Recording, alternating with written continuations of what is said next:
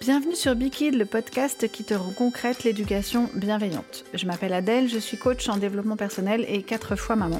J'ai mis plusieurs années à comprendre pourquoi en France c'est si difficile de mettre en place une éducation démocratique et sans violence. Comme toi, peut-être, j'ai été tiraillée entre la peur de l'enfant tyran et le stress de l'heure grillée de cerveau à force de cris et de punitions. Sans parler du temps qui te manque cruellement, de tes réservoirs que tu ne remplis jamais et des injonctions aux parents parfaits qu'on te matraque de dégommer, mais surtout sans te dire comment. La mission que je me suis donnée à travers ce podcast, c'est de t'apporter une vision de l'éducation bienveillante dans la vraie vie. Je te parlerai de situations concrètes tirées de mon quotidien ou du tien. Tu peux d'ailleurs utiliser SpeakPike pour me soumettre une question ou une situation qui serait compliquée pour toi. Et je te garantis que tu n'as pas besoin de punir, de crier, de menacer ou de mettre à l'écart ton enfant, et ceci quel que soit son âge. Chaque semaine, je t'explique comment on réussit ce tour de force, sans renier tes valeurs, ni te faire des nœuds au cerveau. Est-ce que tu es prêt à kiffer ta vie de parent? Alors c'est parti pour l'épisode du jour.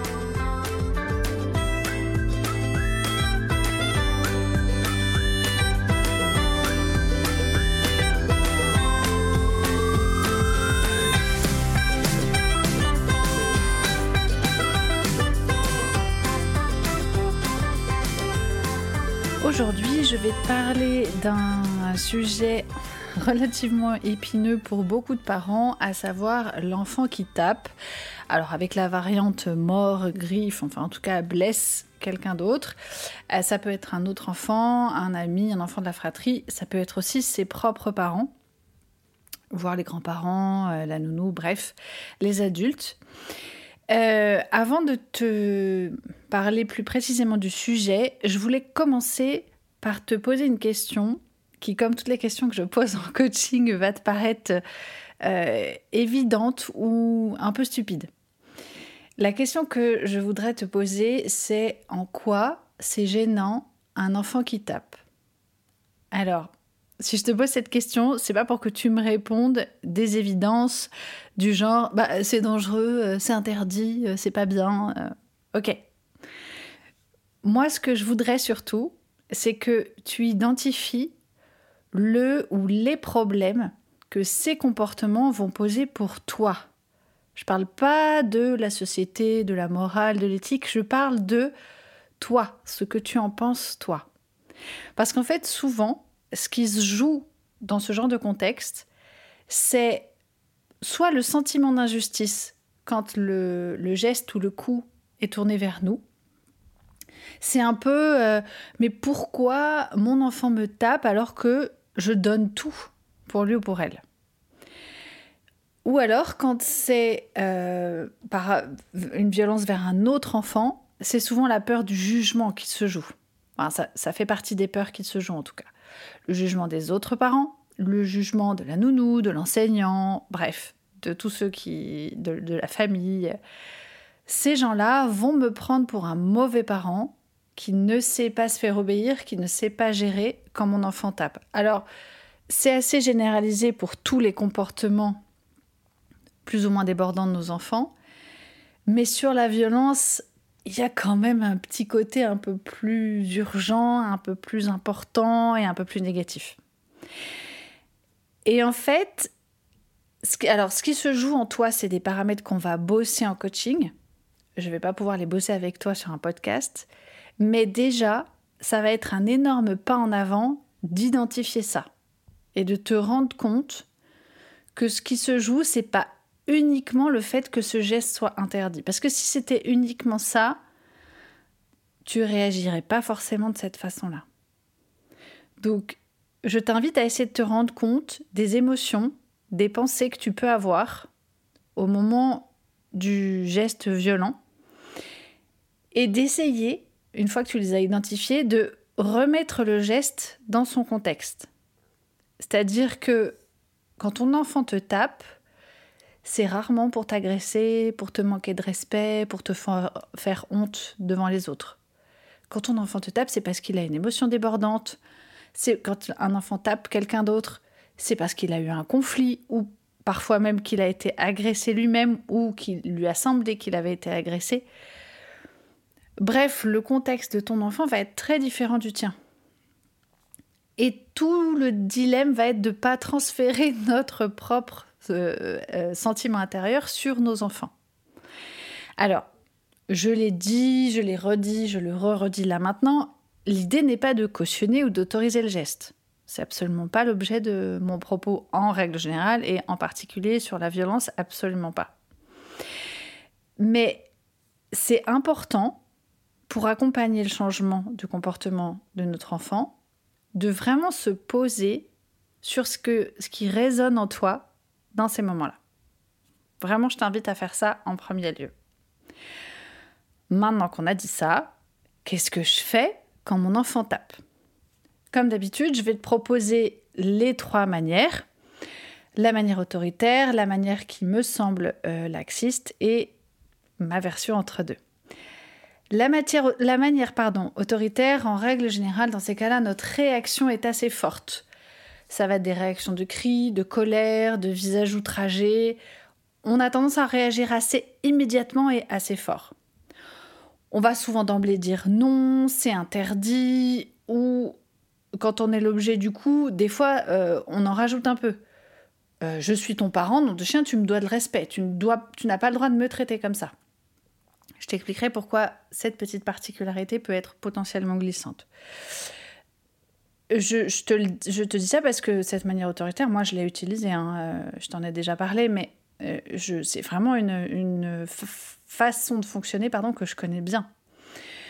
En règle générale, si ça suffit pas à changer le comportement, et souvent ça suffit pas, on va mettre en place une sanction ou une punition. ça ressemble, hein. pour moi c'est la même chose, mais euh, tu peux vouloir l'appeler des deux façons.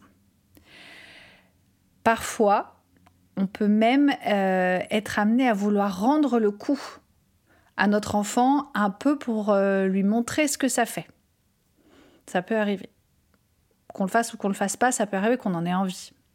Moi, ça m'est arrivé de l'observer chez certains adultes. Alors, les inconvénients de cette pratique. Notre réaction va empêcher l'enfant de se connecter à son cerveau frontal. Le cerveau frontal, c'est le cerveau qui réfléchit.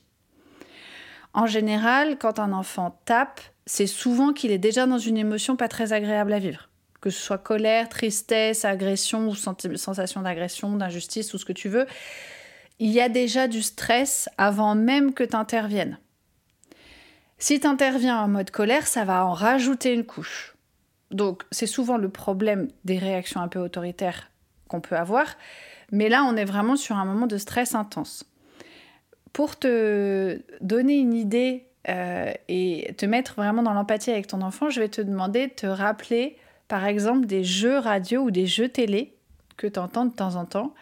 Je sais pas toi, mais moi, ça m'arrive très fréquemment quand j'entends une question posée à la radio, par exemple, de pas comprendre comment l'auditeur n'arrive pas à trouver la réponse tellement c'est évident. Il y a des fois, c'est tellement simple.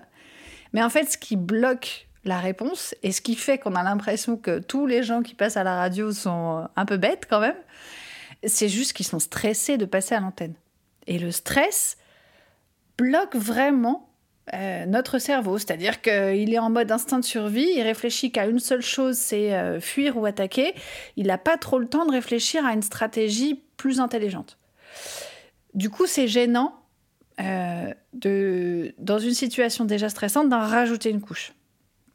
Alors, je voudrais faire un petit disclaimer sur la dangerosité du stress, parce que Peut-être que tu as entendu que le stress grillait le cerveau de nos enfants. Ça, soyons très honnêtes, ça n'a pas du tout été démontré de façon si évidente qu'on veut bien te le faire croire. Il y a quand même pas mal d'études qui ont été extrapolées du milieu animal. Il y a des choses qui sont pas très nettes. On n'a pas un vrai consensus euh, scientifique là-dessus.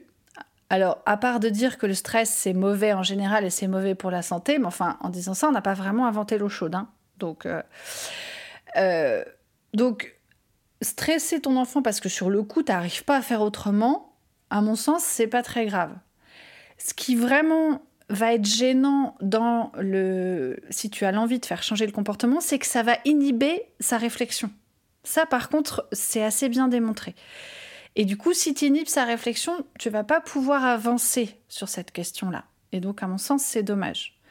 Donc, essayer de diminuer au maximum le facteur stress dans toutes les situations parentales, dans celle-là en particulier, mais ne te mets pas la rate au courbouillon si tu n'y arrives pas du premier coup. C'est normal, c'est de l'apprentissage, ça demande de l'exercice et c'est pas c'est pas la peine d'aller culpabiliser pendant des heures en disant oh, j'ai grillé le cerveau de mon enfant. Pas du tout. Il va s'en remettre et toi aussi.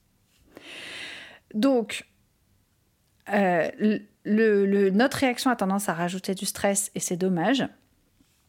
Euh, l'autre problème, c'est que interdire et punir va couper la connexion, alors entre toi et ton enfant, mais aussi entre, entre tes enfants et ses propres émotions.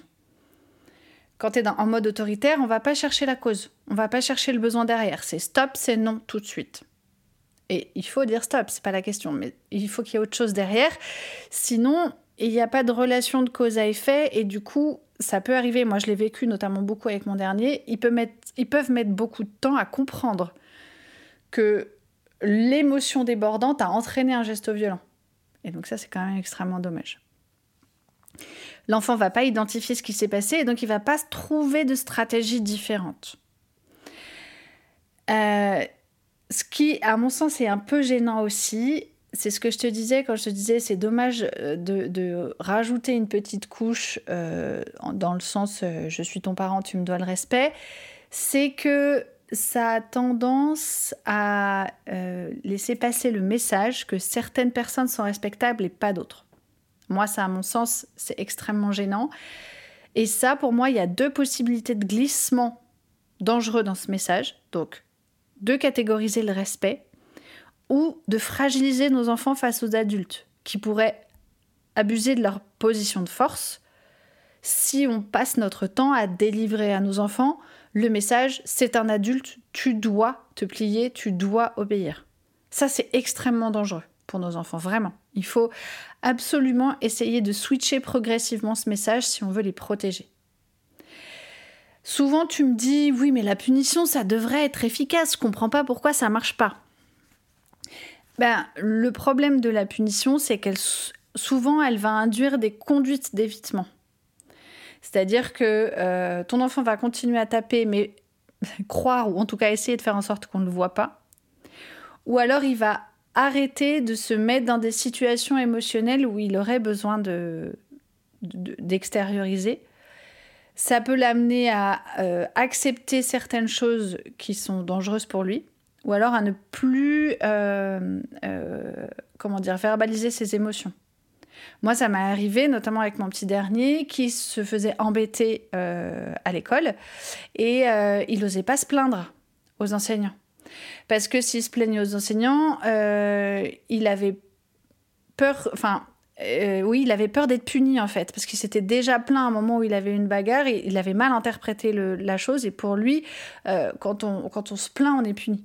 Donc, vraiment, moi, moi, je valide pas du tout la punition pour plein de raisons, mais pour moi, la première raison, enfin, non, c'est pas la première, parce que la première, c'est que la punition est interdite et euh, néfaste pour les enfants, mais euh, on va dire la deuxième, c'est que souvent, c'est pas efficace, c'est contre-intuitif et des fois, c'est très dangereux. Et sur ces cas-là de violence, c'est extrêmement dangereux de punir un enfant parce qu'il est violent.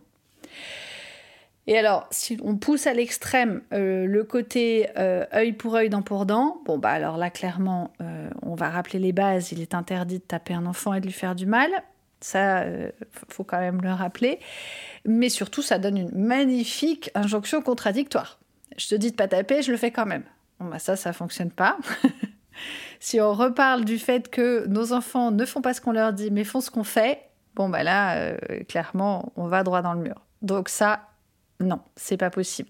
Encore une fois, ça peut arriver, ça peut t'arriver d'avoir l'envie, ça peut t'arriver de, commencer le geste. Là où il faut faire très attention, en, dehors du fait que c'est interdit, hein, je le rappelle, c'est que c'est très dangereux parce que tu as beaucoup plus de force que ton enfant. Donc euh, on risque vraiment de les blesser. Donc il faut absolument euh, essayer de switcher ce, comportement-là. Donc, si je résume, si tu as l'impression que la, la manière, pardon, je vais y arriver aujourd'hui, si tu as l'impression que la manière autoritaire ne marche pas et que le comportement se répète, alors que tu as l'impression de jamais rien laisser passer, d'être toujours derrière, c'est malheureusement tout à fait normal. Ça ne peut pas avancer comme ça. C'est pas possible. Il n'y a pas les éléments qu'il faut. Il y a pas. T'as pas les clés d'amélioration dans ce schéma, clairement. Si on essaye de débriefer la manière passive, euh, ce serait de rien faire, de dire que c'est pas grave, euh, ou faire semblant pas l'avoir vu. Ça peut arriver aussi, euh, surtout quand on est fatigué, quand c'est la fin de la journée, qu'on n'a plus le courage, que encore une fois, hein, je ne juge pas. Hein. Je, pense qu'il faut jamais juger un parent qui fait semblant de ne pas avoir vu une bêtise, parce qu'il y a des moments où juste on n'a pas l'énergie. Hein. Et du coup, des fois, plutôt que d'aller faire une bêtise, faire comme si on n'avait rien vu, pourquoi pas? Franchement, je ne juge personne. Il y a aussi la stratégie de la défense, c'est-à-dire qu'on va cautionner le fait qu'un enfant tape si il ou elle a été tapé auparavant. Bah ça encore une fois euh, c'est malheureusement pas envisageable puisque ça veut dire qu'on cautionne la violence dans certains cas. Et moi je pense que c'est une mauvaise idée personnellement mais ça c'est au, chacun de juger. Et là ça va pas fonctionner pour les mêmes raisons comme je te le disais ça, cautionne la violence et encore une fois ça n'établit pas de connexion de toi avec l'enfant et de lui avec ses émotions de lui ou elle avec ses émotions alors là, l'avantage, c'est qu'on n'aura pas de conduite d'évitement comme ce serait le cas avec une punition, une sanction. Mais par contre, on n'aura pas de changement de comportement non plus, puisqu'on fait rien, donc il va rien se passer. Ça va continuer comme ça. Et ça va même, ça peut potentiellement amplifier en fonction du caractère de l'enfant et en fonction de son contexte. Donc, ce que je te propose à la place de tout ça, est ce que moi je mets en place moi-même, alors encore une fois, je fais un disclaimer, la priorité de la priorité, c'est de garantir la sécurité de tous. C'est la première chose qu'on fait. Stopper le geste si c'est contre toi, séparer les enfants s'ils sont en train de se battre, euh, bref, arrêter le moment de la violence. Ensuite, l'idéal, c'est de rétablir la communication. Alors, c'est possible, c'est envisageable, que ce ne soit pas possible sur le moment. Et c'est pas grave. Il se peut que ton enfant ait besoin de redescendre, que les enfants aient besoin de redescendre. Tu peux avoir besoin d'attendre quelques minutes en précisant à l'enfant le, problème. Là, on a un souci de sécurité. Donc là, le message, c'est la violence, c'est dangereux. Donc on stoppe le moment et dès que c'est possible, on reprend.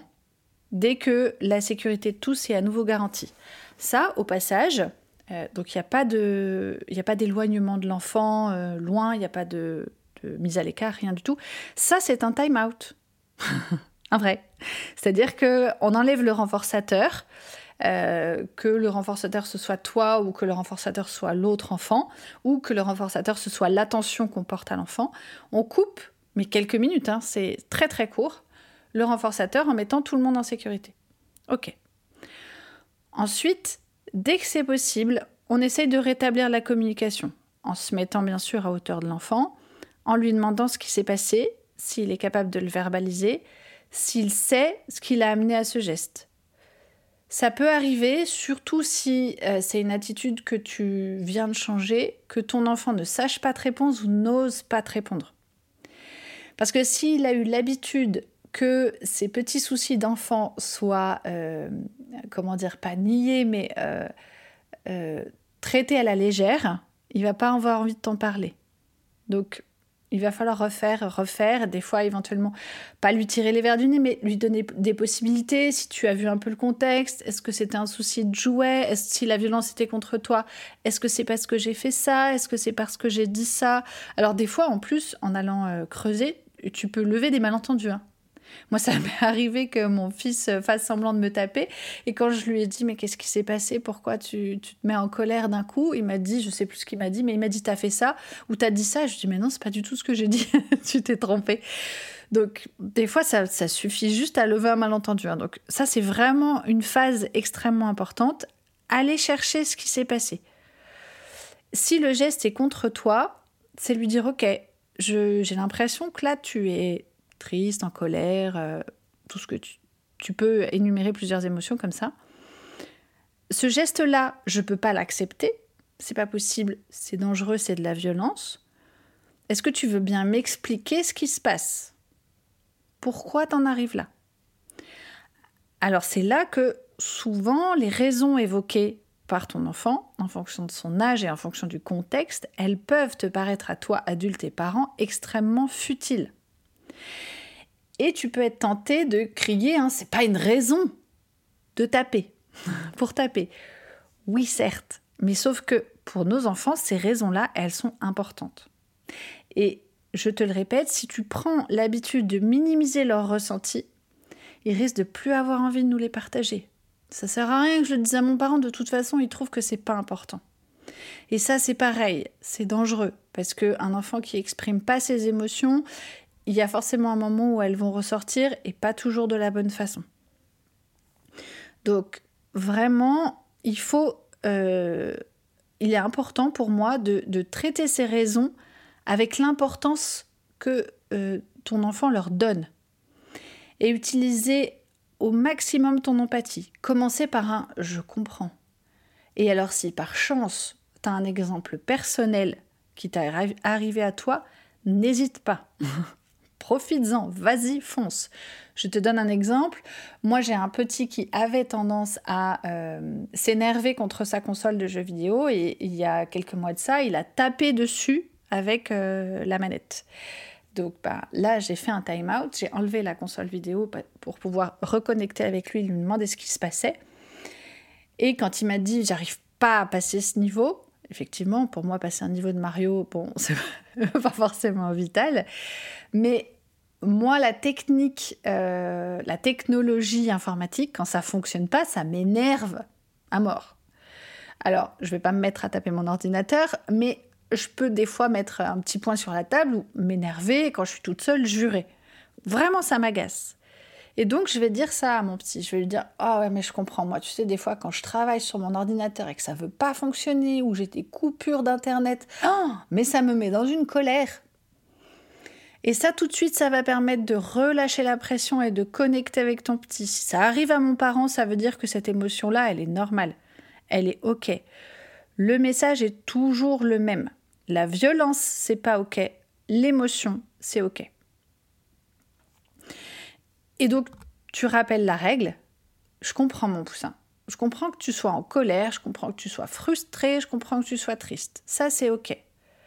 Par contre, on va être obligé de trouver une stratégie différente pour apaiser cette colère, l'exprimer, parce que sinon, on prend des risques. On prend le risque que, tu casses la console, on prend le risque que tu te fasses mal, que tu me fasses mal ou que tu fasses mal à un, autre enfant, ton frère, ta soeur. Donc ça, c'est pas possible. Et ce qui va être hyper, hyper efficace, dans la mesure du possible, si ton enfant est assez grand pour ça, c'est de le faire participer à la recherche de ces solutions. Qu'est-ce que tu me proposes à la place pour exprimer cette émotion-là? Si vraiment ton enfant n'y arrive pas, tu peux lui proposer des choses comme euh, froisser un papier, euh, juste le dire, sortir de la maison et aller crier. Euh. Si ton enfant te propose des choses qui sont pas validées, accepte-les aussi. Si par exemple il te dit bah, au lieu de taper sur la console, je pourrais taper mon frère, tu peux lui dire oui, tu pourrais, mais malheureusement c'est toujours pas validé. Ça, ça va pas fonctionner.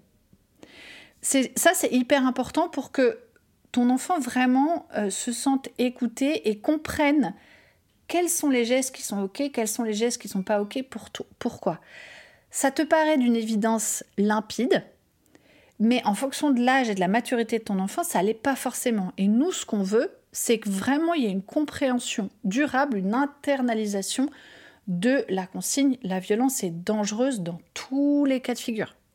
Et donc dans tous les cas de figure, il va falloir trouver une autre stratégie. Donc vraiment, c'est primordial de valider l'enfant dans ses émotions, dans ses ressentis, tout en invalidant la violence. Colère ok, coup pas ok. Là, je vais te proposer un exercice extrêmement challengeant et extrêmement difficile. J'en suis bien consciente, crois-moi. Si tu as cette opportunité, je te propose un, outil, que j'utilise beaucoup, beaucoup dans mes, accompagnements et dans ma vie de maman, hein, et qui est topissime c'est le renforcement positif. Je te refais un énième disclaimer pour cet épisode. Le renforcement positif proposé par Caroline Goldman n'est pas un renforcement positif. C'est-à-dire que elle, ce qu'elle te propose, c'est un ordre. C'est un ordre en mode positif, pas négatif. Fais ci, fais ça, embrasse ta sœur, euh, trouve un cadeau pour maman, je sais pas quoi. Mais ça, c'est pas du renforcement positif. Du tout, du tout. Le renforcement positif, c'est quand le comportement est adapté ou quand il est amélioré par rapport à la dernière fois, le souligner. Et le souligner euh, avec force de démonstration. Quoi. Faut y aller. Euh, les réseaux sociaux, par exemple, utilisent du renforcement positif. Les jeux vidéo utilisent du renforcement positif. Tous les likes, tous les cœurs, toutes les pièces, tous les niveaux que tu passes. Tout ça, c'est du renforcement positif. Si à chaque action que tu fais dans la vie, tu as quelqu'un quelque part qui te renforce en te disant ça c'est chouette, ah, si on te dit ça c'est bien, bah, tu vas avoir envie de refaire. C'est le circuit cérébral dopaminergique de la récompense, hein, tout bêtement. J'ai appris il n'y a pas longtemps qu'en Suède, par exemple, et c'est pas pour rien que ça vient de la Suède, euh, toutes les poches de sang qui sont données, quand elles sont utilisées, le donneur reçoit un SMS. Votre sang a été utilisé. Ça, c'est du renforcement positif. Je sais pas toi, mais moi, si à chaque fois que je donne mon sang, je recevais un SMS comme quoi ça a sauvé une vie, je pense que je penserais plus souvent y aller. donc vraiment, ça, c'est du renforcement positif. C'est extrêmement efficace sur le cerveau humain. Et donc, comment on l'utilise dans le cas de la violence? Ben, On l'utilise quand l'enfant montre le geste, fait mine de, entame le geste de taper. Te montre le poing, lève la main, commence à courir vers toi euh, en colère. Si par chance il arrive à s'arrêter, ce qui est compliqué, c'est que toi tu vas prendre ça pour une menace et moi je vais te demander de le féliciter. Je sais, c'est contre-intuitif, c'est très difficile, ça va te demander de la pratique. Mais c'est d'une efficacité redoutable. La première raison pour laquelle c'est très efficace, c'est que ça va le surprendre, ton enfant. Ça va le ou la surprendre. Probablement qu'il n'aura pas l'habitude. Ça va le surprendre, ça va l'encourager. C'est-à-dire que l'idée, c'est de lui dire Waouh, t'as fait des progrès. La dernière fois, t'as voulu me taper, là, t'as suspendu ton geste. C'est top. Ça veut dire que tu as compris que la violence n'était pas validée. On a encore un peu de travail à faire pour que tu n'aies pas besoin de mimer ce geste, mais déjà, c'est vachement mieux. Et là, vraiment, je te conseille d'y aller ce que j'appelle à l'américaine, en mode wow, amazing Tu sors les flonflons, euh, les paillettes, euh, tout ce que tu veux. Mais vas-y à fond, vraiment. Surtout si ton enfant est très jeune. Plus tu y vas à fond et plus ça va fonctionner. Donc, dès que le comportement est un tant soit peu amélioré, qu'on a juste le geste ou qu'on a un cri, ou que le comportement est beaucoup, beaucoup amélioré, par exemple, un enfant qui a tendance à taper, si un jour il tape pas du tout, bah, ou qu'il a, tu le vois utiliser une autre stratégie, ça veut dire qu'il a déjà beaucoup avancé. Donc là, tu peux y aller. Tu peux aussi pousser un peu l'exercice un peu plus loin. Alors, Là, moi, je pense que ça dépend vraiment du caractère des enfants. J'ai l'impression qu'avec certains enfants, ça fonctionne pas.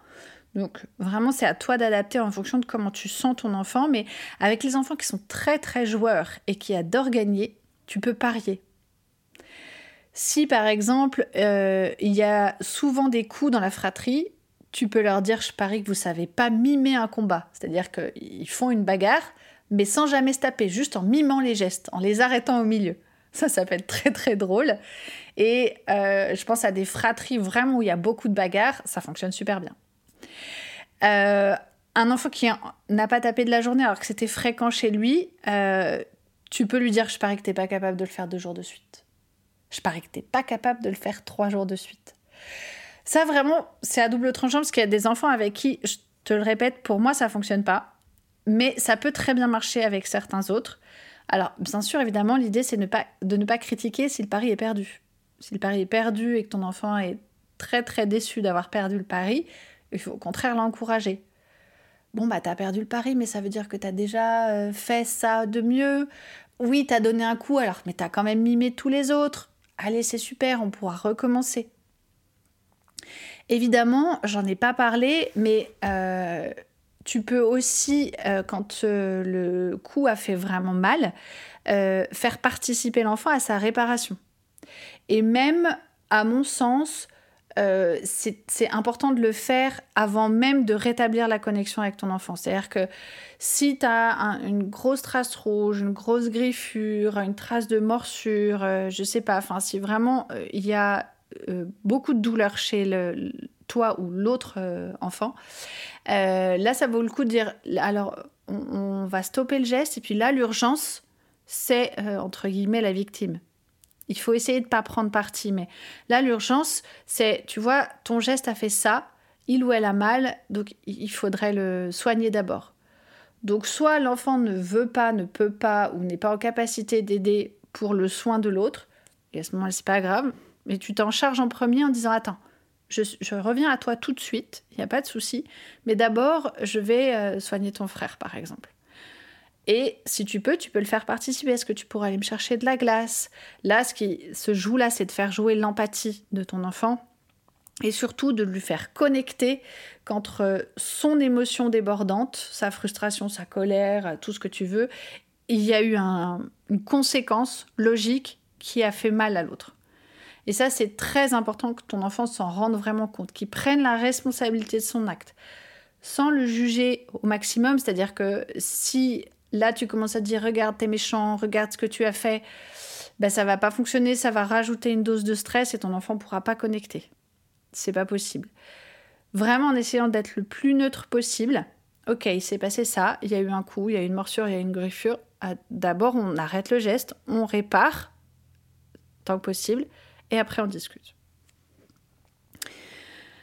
Euh, après va venir le plus difficile. je sais. Finalement, le plus dur, c'est pas tout ce que je t'ai proposé là, parce que ça, euh, si tu suis le déroulé, si tu le réécoutes plusieurs fois, tu devrais y arriver sans trop de soucis. Le plus dur après, ça va être d'attendre et d'accepter que ça se reproduise. Ce n'est pas instantané. Il va y avoir d'autres ratés, c'est sûr. Et c'est OK. C'est pénible, c'est euh, hyper désagréable et ça fait peur parfois parce que encore une fois on s'imagine qu'un enfant qui tape va devenir violent et finir sous les ponts ou en prison. C'est quand même exceptionnellement le cas, alors qu'un enfant qui est tapé a déjà beaucoup plus de risques. Hein. Donc c'est pénible, mais c'est normal. Nos enfants apprennent à se comporter de façon sociable et tolérante, mais ça prend du temps et ils apprennent en faisant des erreurs. Donc malheureusement, en tapant, parfois en mordant, parfois en griffant, et au fur et à mesure qu'on va leur proposer une autre stratégie, si à chaque fois on accueille la chose avec bienveillance, sans les condamner, sans les punir, on va leur donner envie. Si on est très empathique avec eux, on va leur donner envie de changer de comportement. Encore une fois, l'idée, c'est pas de leur dire c'est merveilleux, t'as tapé ton frère. Non, absolument pas. Mais l'idée, c'est de dire c'est pas ce qu'on voulait, c'est une erreur de comportement, c'est ok, on va trouver une autre solution. Viens, je te montre. C'est ça notre job finalement. Hein. C'est nos enfants, ils ont besoin de ça, qu'on leur montre l'exemple, qu'on leur montre comment il faut faire. Et donc, tu vas devoir inlassablement refaire le processus différemment à chaque fois, encourager à chaque fois. C'est long, c'est pas mal de répétitions. Alors, pas des répétitions euh, de consignes, hein, des répétitions de comportement. Mais c'est ça qui fonctionne. Et c'est ça qui fonctionne à long terme. Et finalement, en tant que parent, c'est ça qu'on vise. C'est le long terme, la responsabilisation et l'autonomie de nos enfants. Plus on va travailler à faire en sorte que les règles soient internalisées au lieu d'être imposées, et plus on va avoir de liberté en termes de charge mentale, et plus on va être serein pour laisser nos enfants euh, aller dans le monde. On sait que à partir du moment où les règles sont bien comprises, mais vraiment comprises, pas imposées, ben, tu sais qu'il va trouver toutes les clés une fois que tu seras plus là euh, sur son dos toutes les cinq minutes pour lui dire ça c'est ok, ça c'est pas ok tu sais que tu lui auras transmis toutes les clés pour trouver un comportement qui va être socialement adapté. C'est ça qu'on cherche finalement. C'est mettre en place chez nos enfants des clés pour avoir un comportement adapté. Et vraiment, je suis absolument convaincue que l'autorité brute et la punition ne nous permettent pas de faire ça. Vraiment pas.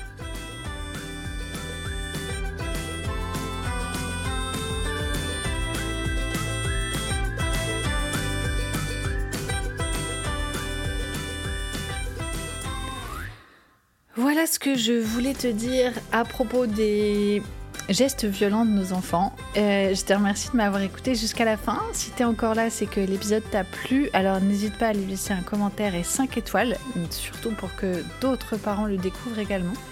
Tu peux bien sûr en parler autour de toi. Tu vas pouvoir retrouver Bikid sur de nombreux réseaux sociaux. Alors sur les réseaux sociaux, je m'appelle B4Kid avec le fort en chiffre 4 en anglais.